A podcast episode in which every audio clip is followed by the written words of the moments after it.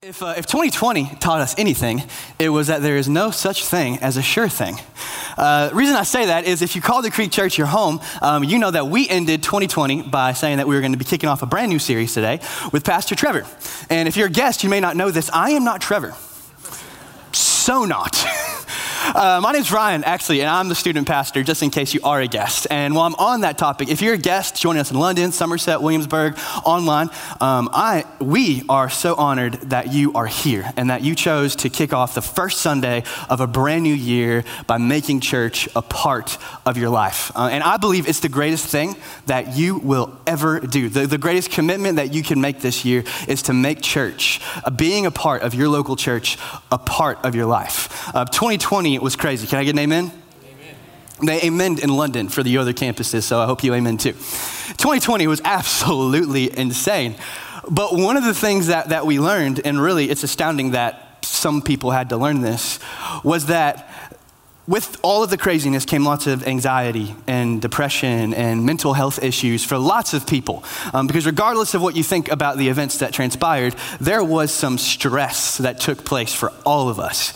But in, in, in, in one study that was done, it was shown that for people who attended church and made church a priority for themselves and for their families regularly, there were, they reported more joy, more contentment, more satisfaction, uh, and, and all, all, around they were just healthier. And what's amazing is the people who did that study, that was astounding information. But for those of us who are Jesus followers and have, have done that, we, we know that there's a reason why being a part of the local church, why it, it gives life, and why it brings vitality, and why it helps us weather some of life's greatest storms. So if you're here today or you're, you're watching, maybe, maybe you didn't want to come for many, many different good reasons, or maybe you just kind of wanted to dip your toe into the pool that was church before you came um, keep doing it. Keep at it. It is the greatest commitment that you can make in 2021 for yourself, for your family, for your husband, for your wife. Um, it will leave you incredibly changed. Now, if at the end of, end of today, you, you, you know, you're like, well, you know, I didn't really like that guy. Again, I'm not Trevor. Come back next week. All right? He will be here kicking off a brand new series, and I will not be offended, not even a little bit. But this is the season for that. This is the season for us to make new commitments and resolu- resolutions and for, to, to, to, dream up new goals and to have this picture, this, this, this vision of a better us, of a better family, of, of a better world. And I, I, know some of us are a little more pessimistic than others, and it doesn't make sense why all of a sudden we, make, we wake up one day and it's a brand new day. Birds are singing. Now that we put a one at the end instead of a zero, it's a fresh start. It, does, it makes no logical sense, I know. But this is the time that we do that. And maybe for you, New Year's isn't that time. Maybe it's your birthday, or maybe it's an anniversary, or there's another day throughout the year that has marked your life, and that's the season when you look backwards and you celebrate and you're grateful and you're thankful, or you just say, Thank you, Jesus, we made it. And you look forward.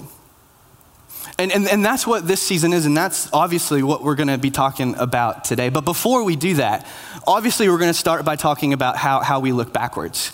And this isn't really, the, I don't have a scripture verse for what I'm about to say. Well, actually, I do, but it's not the point of the sermon. I just wanted to say it. Because for many of us, when we look back at 2020, and a lot of the stuff that I've heard and I've seen on social media um, that I really just wanted to speak to, has been, you know, it, it was a tough year.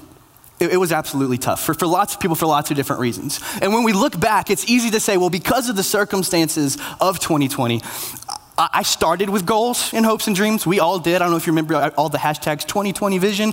They had the cool little glasses and the zeros were for the eyes and the two and two. I, I remember it. And people had the goals and the hopes and the dreams, but then everything happened. And, and then it became, well, it's okay we all get a pass for this year because everything under the sun hit the fan. And it, it, it's okay if, if you didn't move the ball forward. It's okay if you didn't accomplish the things that you wanted to accomplish because everybody just gets a pass for this year. And I just, I get that because sometimes you need a break right? Sometimes you need a rest. Even Jesus had to take breaks. Like he got kind of exhausted of all of the people that he spent life around. He's like, You see that mountaintop? We're gonna do some extreme social distancing. I'm gonna go up there. You all stay down here, and I'll be back because I, I, I just need a minute. And, and Jesus, Jesus modeled that. The only problem that I have with saying that about an entire year is I only have so many of these. If, if you're new to the creek, um, I don't just mean literal marbles, but a, lot of the time when we talk about life and, and making an impact and making my days and my years count, uh, you, you'll see us use jars of marbles or beads because we only have a limited supply. I started my life with my jar full. And whenever my life is over, I don't know how many marbles I really get. I overfilled this one because I'm, I'm, I'm, naming it and claiming it. I, I don't know how many I get, but I, I don't get them back. And even though the circumstances of one year may have been bad, God's not going to look down at me in heaven and say, Well, because you had a bad year, I'm going to tack one on at the end. Dare I say, based on all the junk food that we ate, and for some of us, the liver damage that was done, you're not getting an extra year. You lost like five. There's no way you're getting extra at the end of this.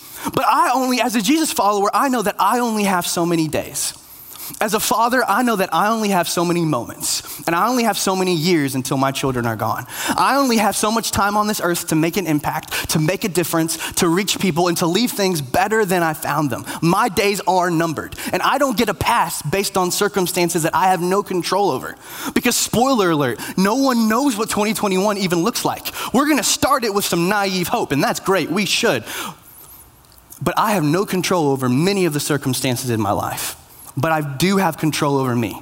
And we do have control over how we spend them and the impact that we can still make, regardless of who's in the White House, regardless of public health, regardless of anything else. I can still do something and we can still move the ball forward. Because throughout human history, for those of us who call ourselves Jesus followers, the church has faced a, a lot, a lot, a lot. But the mission of God can't stop, won't stop. Our days are numbered. So number your days. Your days are limited.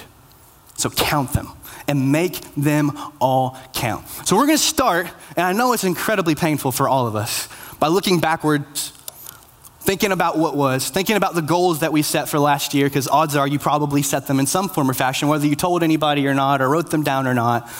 And we all had things that we wanted to accomplish. We had a version of ourselves that we wanted to be. And, and, this is the season when we look back and we ask this question what did I do? Not just what was the, what was the year like, because we all know the obvious answer to that question, but what did I actually do with the year? Beginning of 2020 to, the, to, to, to right now in this moment, what did I do? What did I accomplish? Because odds are we all started by saying, you know, I, I want to be better. I want to get rid of the keg and get a six pack. I want to get that beach body. I, you know, maybe for you, your, your marriage has started to devolve a little bit. And date night or alone time turns into you and your spouse staring at the same screen together, not saying anything. Maybe you started the year by thinking through some of your anger issues and the ways that you respond to your child, and you, you realize that maybe you, you need to wield your influence a little bit better. You need to walk a little bit slower, talk a little bit softer. Maybe you wanted to learn a brand new language. You, you wanted to, to advance in your career. You wanted to write a book. You wanted to visit places. You wanted to do whatever it was. You had hobbies in mind. You, you, wanted to grow in your walk with Jesus. You wanted it to be, you wanted to move more to, to more than just attending a church on a Sunday or a Wednesday or whenever you attend. You wanted to actually experience God like, like you read about and you hear pastors and, and some Christians talking about. You wanted, you wanted that. And if you're anything like me, you may not be. It's okay. Uh, if, if you're not, it's probably a good thing. I have more dysfunctions than I can count. But you, you grade yourself, right? Because we don't like it when other people judge us. But I don't know about you. I love judging myself. Like I love getting graded. That whole verse about judge not lest ye be judged is like it's like challenge accepted. Yes. And, and, and we'll grade ourselves based off of what we did. And maybe you're still doing, you know, A, B, C, D, F, or maybe it's just kind of like a pass fail system. Like, well, I survived. I'm here. So obviously I passed 2020. Yahtzee. And then the follow up question to that is okay, this is what I did, but what could I have done? And this is the question that hurts. Because hindsight's 2020. That's a terrible pun and it was not intended. But hindsight is 2020. It's easy to look back and to see how we could have used our marbles, how we could have used our time and our day and our moments a little bit different. And so, based on how you answer those questions and how I answer those questions, it fuels, especially this time of year, this angst and this desire for better. And we write down goals and, and, and, and resolutions. And this is the time, this is the season when we begin to flirt with the idea of change. Emphasis on the word flirt, because few of us ever actually go steady with change. I don't know if you noticed that. Change is something that's nice to talk about. It's not, it's not something that many of us are actually going to marry. Because, the, the, the, I mean, this is what we do. You, I want to get in better shape, so I'm going to diet. And you get really good intentions. You, you go and you discover the organic food section. You don't know why. Someone just told you it was better. You buy vitamins for the first time in a really, really long time. You're not sure what they do, but you're told they're healthy for you. Maybe you, you, you buy a treadmill. Or you know, you, you, go, you go to Walmart, you go to the little fitness section and you get yourself a 25, some 25 pound dumbbells. You carry them out to the car and it's like, workout over. We'll leave them there for a while. And we flirt with the idea of change. You'll, you know, maybe you scroll through Instagram and you see those guys who are advertising their online workout systems, and you're like, I'll buy that. Or you, you, you purchase the book about how to be a better husband, or how to be a better wife, or power of a praying husband, or power of a praying wife. And you're like, this is the year we get our marriage back on track. Or you start looking into some accountability software because maybe for you, your devices are a struggle for you. Or you, you, open up to a friend about some, some substance issues you had because it started out as just, you know, a drink every now and then. And then after 2020, you you, might be saying, I think I might have an issue. I think I might have a problem. And we start to flirt with the idea of change. You get real interested in, in, reading your Bible, and about two days in, you get to all the begatting, and you're like, I'm not sure if, this, if I'm cut out for this. And we buy the books and the programs, and we have the conversations, and we make the resolutions, and we flirt with the idea of change because we love the idea of change until we're actually confronted with actually changing. It's a great idea. Like, we all want better. No sane person in this room or watching online or in any of our other campuses doesn't want better. It's the price tag attached to better that keeps us from actually changing. Because let's be honest, change is hard. It's not easy. In, in one study, actually, that was done, there were, it was a group of people who made resolutions and commitments and goals, and they said, I'm going to change this, this, this, this, this about my life. Out of all the people studied, only 20% actually made any substantial, long lasting change. Only 20%. Because it's not easy. It requires us to go against the grain, to, to go against the status quo. And unless we really feel something, our actions, our hearts are always going to go back to the status quo. Unless something happens internally, because what most of us do is what's called behavior modification. And it does not work. It works for a season, but unless our hearts and our nature and something inside of us really changes,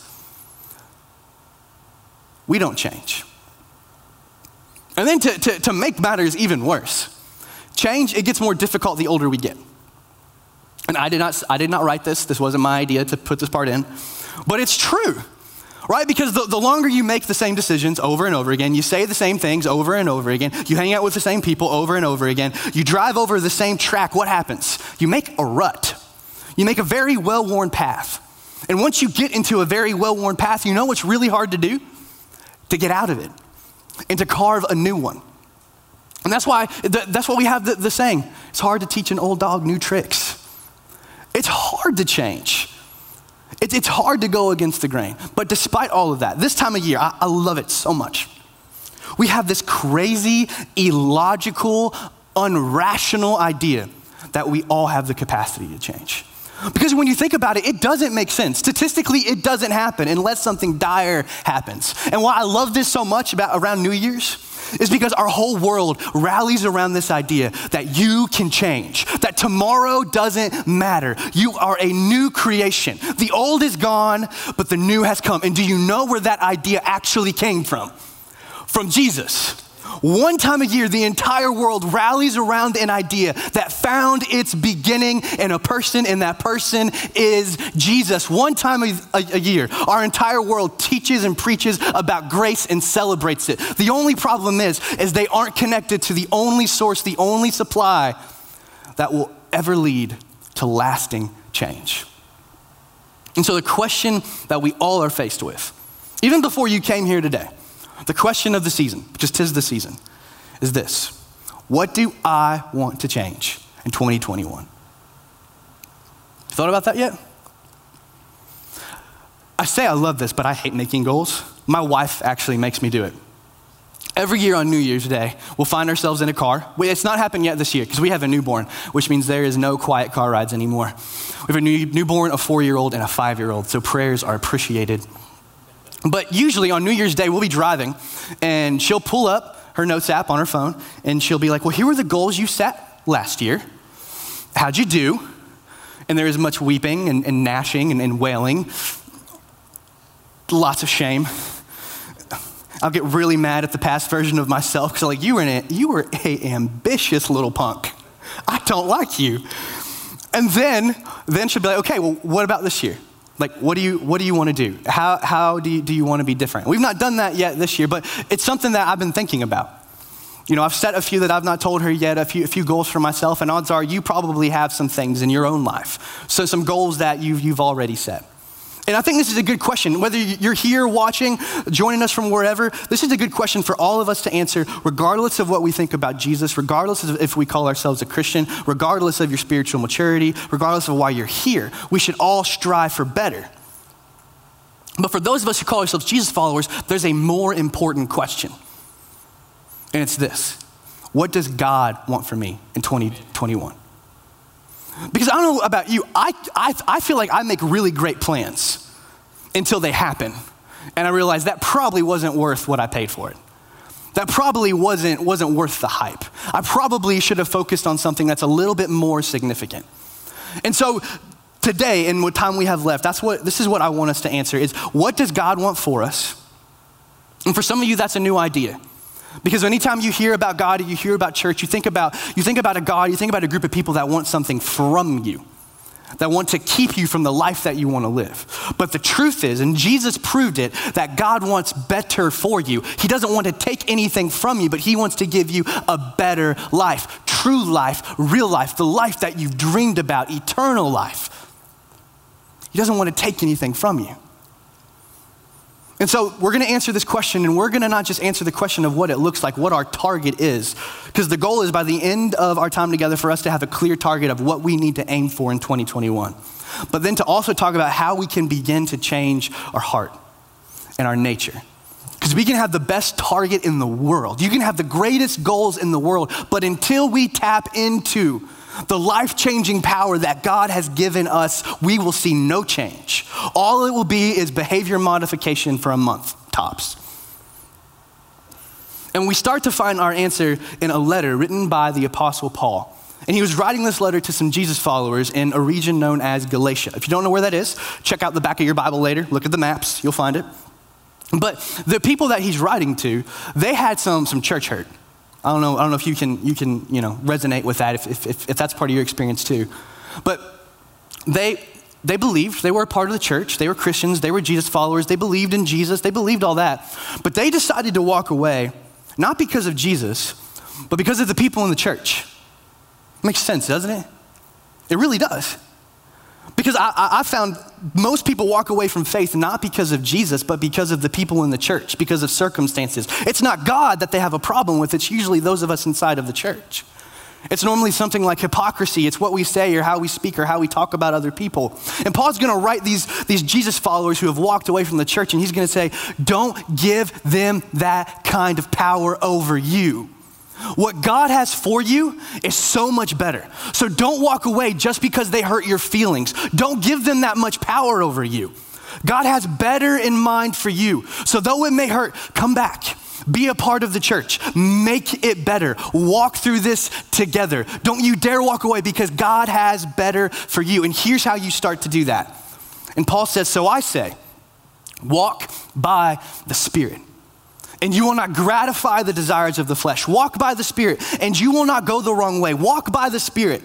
And 2021 will be a banner year for you. Walk by the Spirit. And 2021 will be the year that everything changed for you and yours. And you began to see your entire world change. And already some of you are like, Pastor, hit the brake. Because anytime in church, I've found that we begin to talk about the Spirit, that goes a lot of different ways. Because for, for many of us, myself included, we have a very practical faith. And for good reason, because the teachings of Jesus are very, very practical. Love your neighbor, very, very practical. Do good, be generous, very, very practical. And, and we should have a very practical faith.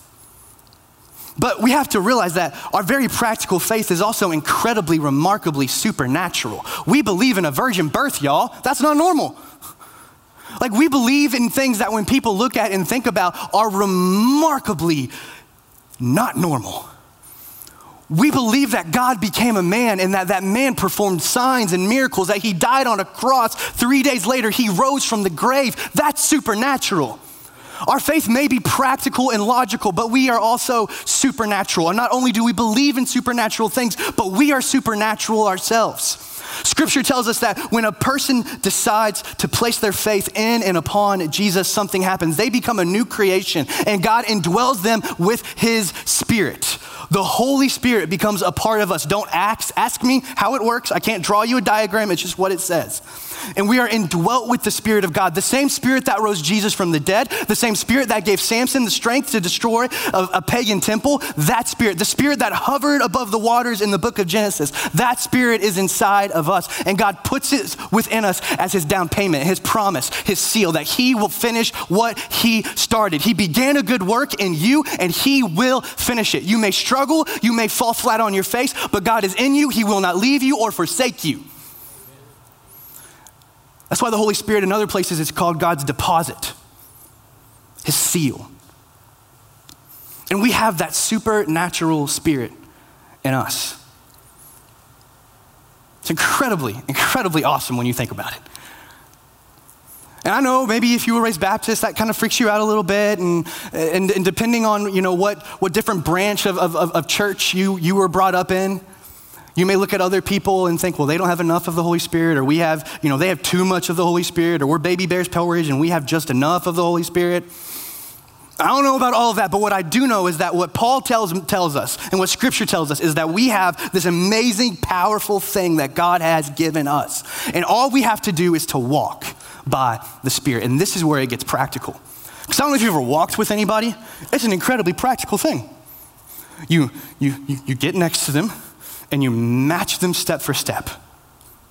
And you got to kind of be intentional because some people, they walk kind of wonky and they can get sideways, and you have to make sure you're intentional to stay beside them. And it just means you are keeping in step with the Spirit of God. And how you begin to do that, it's so, it's so great. Listen, how you begin to learn how to walk by the Spirit, you read the Word of God, you pray, you spend time with God's people. You serve. You give. You're generous. And I know what you're thinking, bro, those are like Sunday school answers. Usually, the most profound change comes from the most simple of things. I don't know if you've ever decided, you know, that uh, I, feel, I feel like all, all guys, I don't know if it's the same for girls, not don't have your experience, sorry. But most boys go through a phase where it's like, I want to get big and swole. And so they go in the gym and they're like, all right, how do I get big and swole? And you point to a weight, you're like, you see that? Yeah, lift it. And so they do it. They're like, okay, now what? You see that? Yeah, lift that. That's all, yes, that, that's all there is to it. Just lift that heavy thing over and over and over again. And then come back tomorrow and do it again. It really is that simple. You want to lose weight. What do you do? Don't eat that. Yeah, but isn't there some kind of like, isn't there something special I can take, something special I can do? I mean, sure, you could, but it's really as simple as don't eat that, eat that. It's incredibly, profoundly simple. And walking by the Spirit is incredibly profound, profoundly simple. And as we begin to do those very simple things, like get into the Word of God, pray and spend time with God, spend time with the people of God, we learn more about what it looks like to walk by the Spirit. And the more you do those simple things, the deeper and the greater and the better it becomes. And as we do that, a process takes place called sanctification. It's a super churchy word. But all it means is that as we walk by the Spirit of God, God makes us more into who He made us to be. And we begin to live and experience that better life that we dream about. But Paul goes on because it's not that simple. For the flesh desires what is contrary to the Spirit and the spirit what is contrary to the flesh. They are in conflict with each other so that you are not to do whatever you want. Basically, I don't know if you've ever experienced this in your life, so I'm assuming you have. It's like there's these two forces inside of you just duking it out all the time. In other places, Paul's going to talk about, and he's going to say, I want to do good, but there's something inside of me that keeps me from doing the good that I want to do. And for some reason, I keep doing the bad. Another place, he calls it his thorn in the flesh. And it's an experience that for those of us who call ourselves Jesus followers, we all have. Because we have the powerful Spirit of God inside of us, and it will finish what it started. But we also still have a piece of our old self, this thing called the flesh. and they're duking it out for control over our hearts, for control over our lives. And we have a choice. Every single day, you have a choice of which nature you're going to let win, of which side you're going to follow. And Paul's going to go on as he's talking to the Galatians, and he's going to paint the picture of two trees. And he's going to say, it's like there's, there's two different trees that you can choose to live by. There's two different paths. And depending on which path you choose, there's going to be consequences. You're going to live by the fruit of that tree. And if you choose the, the, the, path of the flesh, if you choose the path of sin, if you choose the wrong path, well, it's obvious what happens. The acts of the flesh are obvious sexual immorality, diluting God's ideal of what sexuality looks like, treating people more like items to be used rather than human beings with immense value made in the image of God. It looks like affairs, it looks like inappropriate relationships, it looks like second, third, and fourth glances that become too much. It looks like taking something that God made holy and very, very good and treating it as mundane and gross and wrong, impurity and debauchery. When I read that word debauchery, I just thought, oh, okay, no crazy parties. But the word debauchery, it actually means an excess that causes us to neglect our duty. Anything that we do in excess that causes us to not be the father or the mother or the grandparent or the aunt or the uncle or the Christian or the world changer or whatever it is that God puts you here to be, anything that, that when you do it in excess, it keeps you from that. Whether it's staring at your phone too much, watching too much television, drinking too much, eating too much, being unhealthy, anything that you allow to master you that keeps you from your God given purpose. Idolatry and that's putting anything in, the, in God's place that shouldn't be there. Witchcraft, which is really the word for drugs. Hatred, discord, jealousy, fits of rage, selfish ambition, dissensions, factions and envy, drunkenness, orgies, and the like. I warn you, as I did before, that those who live like this will not inherit the kingdom of God. They will never experience better. And though we would all agree that you're not going to experience better if you go this way in small ways, every day we go back to that tree in small ways every day, we'll, we'll make the wrong decision and we'll compromise and we'll focus on the things that we shouldn't focus on and we'll let the wrong voices in our lives win. And you'll work longer and neglect your children and you'll allow anger to take place and you'll use excuses like, I'm just tired, I need to veg out and I can't, I can't do for other people what I need to do. I can't talk to them right now. I can't go and do that. I need to take care of me. But then Paul comes in and says, But there's another tree and there's another way and it's a far better way because it's God's tree, and the fruit of the Spirit is love. And the word he uses here is agape love. It's God-like love. It's love that would rather that would throw yourself in front of a bullet to save someone else. It's love that lays down yourself for somebody else. It's a choice to place other people first to your own detriment because we would rather harm suffer us than it suffer others. And that is the kind of love that has been a staple of Christianity from day one. It's not one among the Christian virtue, it is the Christian virtue because you cannot be a Christian and not have love. Joy, and joy is, is contentment. Joy is more than just a shallow happiness, but it's a contentment and a hope based on the fact that we can trust God no matter what, that He promises to take our worst scenario or any scenario and work good and better for it. Peace peace that will stay in, in, in, the bow of the boat when the storm is raging because we know that God's got this, that we've got this because God's got us. Forbearance. Forbearance is, is, is the thing that doesn't seek to get even, but would rather, would rather suffer ourselves. Forbearance sees through love in relationships kindness, leaking God and leaking grace on other people in small ways every single day and every interaction. Goodness, and this isn't just, oh, you're a good boy or a good girl, but strong, stout goodness. The goodness of Daniel when he faced down kings and he said, I will not compromise and I will not bow down. Though you may slay me, though you may kill me, I choose God. Faithfulness sees it through to the end. Gentleness treats people with great value because they are made in the image of God. And when we believe people are valuable, we handle them differently. We'll walk a little slower, we'll put gloves on, we won't be as harsh in self control self control that says, even though I can, doesn't mean I should. That rather than letting something master me, I will be mastered by nothing other than God. I will keep my impulses in check. I will keep my desires in check for the good of others. And against such things, and he says such things because that list isn't exhaustive. The fruit of the Spirit, the, the, the, fruit of the Spirit, all you have to do is read through the scriptures and look at the attributes of God and look at what God is like. Because the fruit of the Spirit goes on. Anything that God is, is a fruit of following Him. Against such thing, there is no law. So the question really is how do we do that? Because we all want to be the best version of ourselves. We all want to be better. I want to be better. You want to be better. We want to leave the world a better place. We want to, to, to pass our faith on to, to our children and to the next generation. We want to see the kingdom of God grow in our time. How do we do that? And Paul goes on those who belong to Christ Jesus have crucified the flesh with its passions and desires. And this, isn't the, this is the not so pretty part. Because we have two natures. It's almost like there's two versions of ourselves there's the good version and our dark doppelganger. And Paul's saying that dark version of yourself, you have to put it on the cross and you have to let it die. The thing about crucifixion, though, is that it's a slow death. And the whole time, that sinful nature is up there on the cross saying, If you would just let me down, I promise it won't be as bad this time. If you, if, you, if you would just get me down off of this cross, I promise you can have the good life and you can have a little bit of this life too. If, if, you, if you'll just lean and you can just work a little bit harder, you can just look one time, you can just do this once, you can compromise once, it's okay, just, just let me down. Because the flesh, it doesn't want to die. Even though the Spirit puts the flesh on the cross, we're the ones who usually get that part of ourselves back down and sabotage ourselves.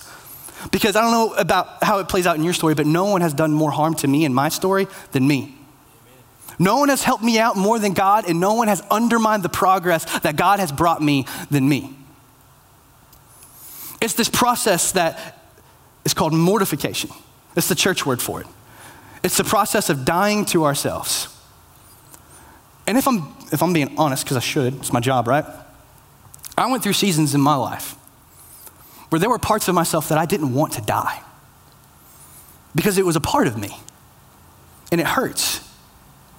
And surely I can just have a little bit of that and I can have my cake and eat it too. And it's not gonna hurt anybody or anything. I can still be good. I can have this little teeny tiny bit. C.S. Lewis wrote a allegorical story called The Great Divorce. And, and in this story, there's a character who goes to what essentially for him is purgatory. We'll call him Bob. And I'm not saying purgatory is weird, so uh, purgatory is real, so Protestants chill. But he goes there. When he gets to purgatory, he's met by an old friend of his who's already died and gone to the kingdom of God.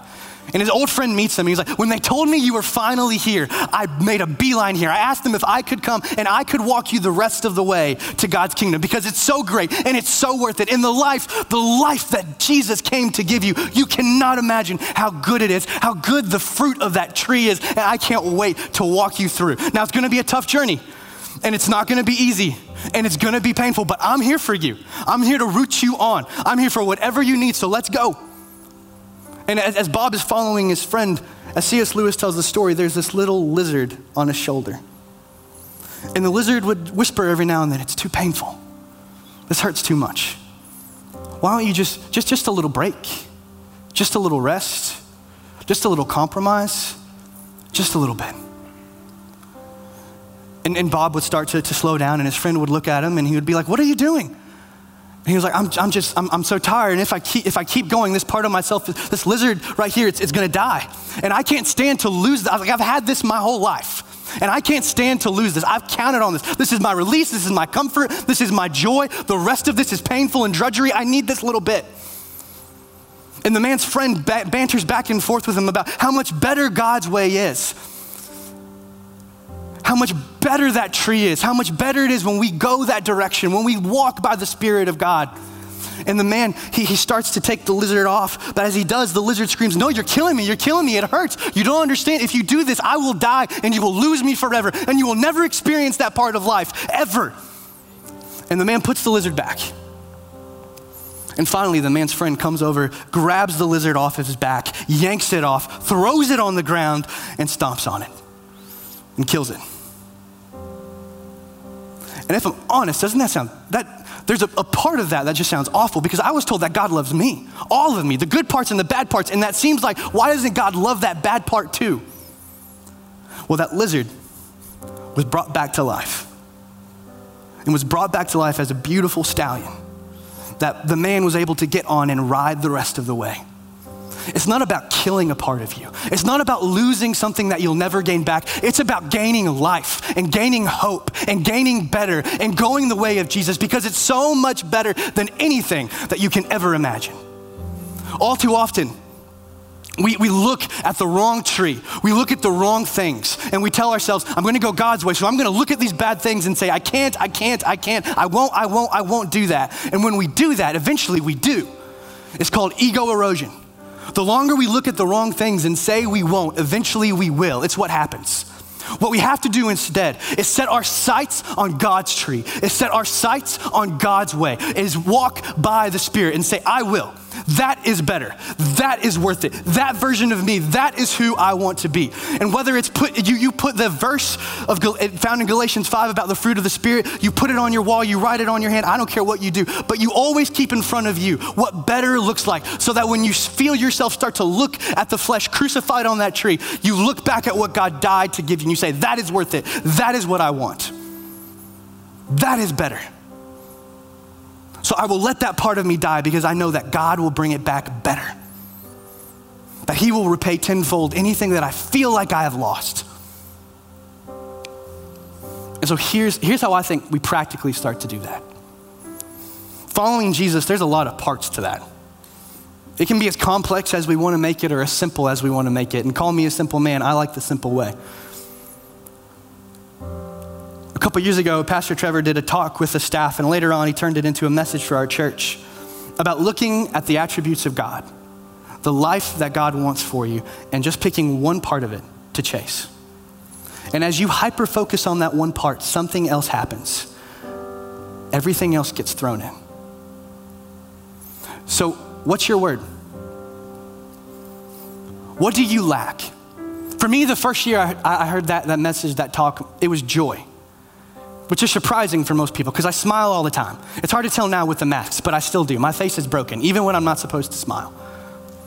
But true joy, feeling that, is something that I've never had. And I chose that word and I focused on that word. And as I would read scripture and have conversations and read books, I was always looking for a word about joy.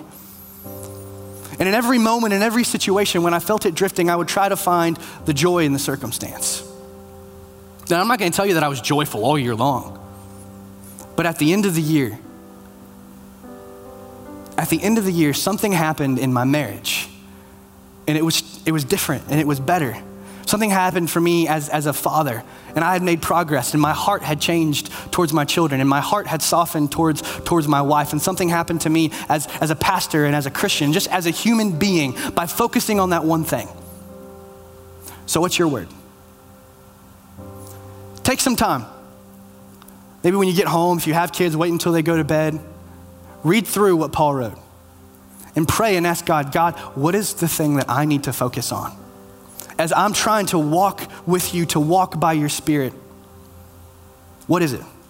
Ask your husband, ask your wife, ask your best friend, because I promise you, they'll be able to help. And then write it down. Write it down on a card, make it a shirt. I don't care what you do but keep it in front of you always. And as we do that, as we do the work, God's powerful spirit within us changes everything. Let me pray for us.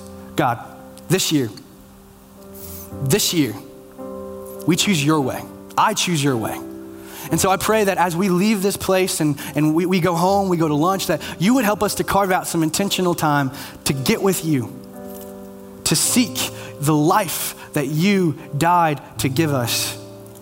And God, help us to find what it is that we lack. Give us a vision of what could be and what should be for us in this year, and then help us to chase after it no matter the circumstances, no matter what comes our way. To chase after love, joy, peace, patience, kindness, goodness, faithfulness, gentleness, self control. And then we know that your spirit will do the rest.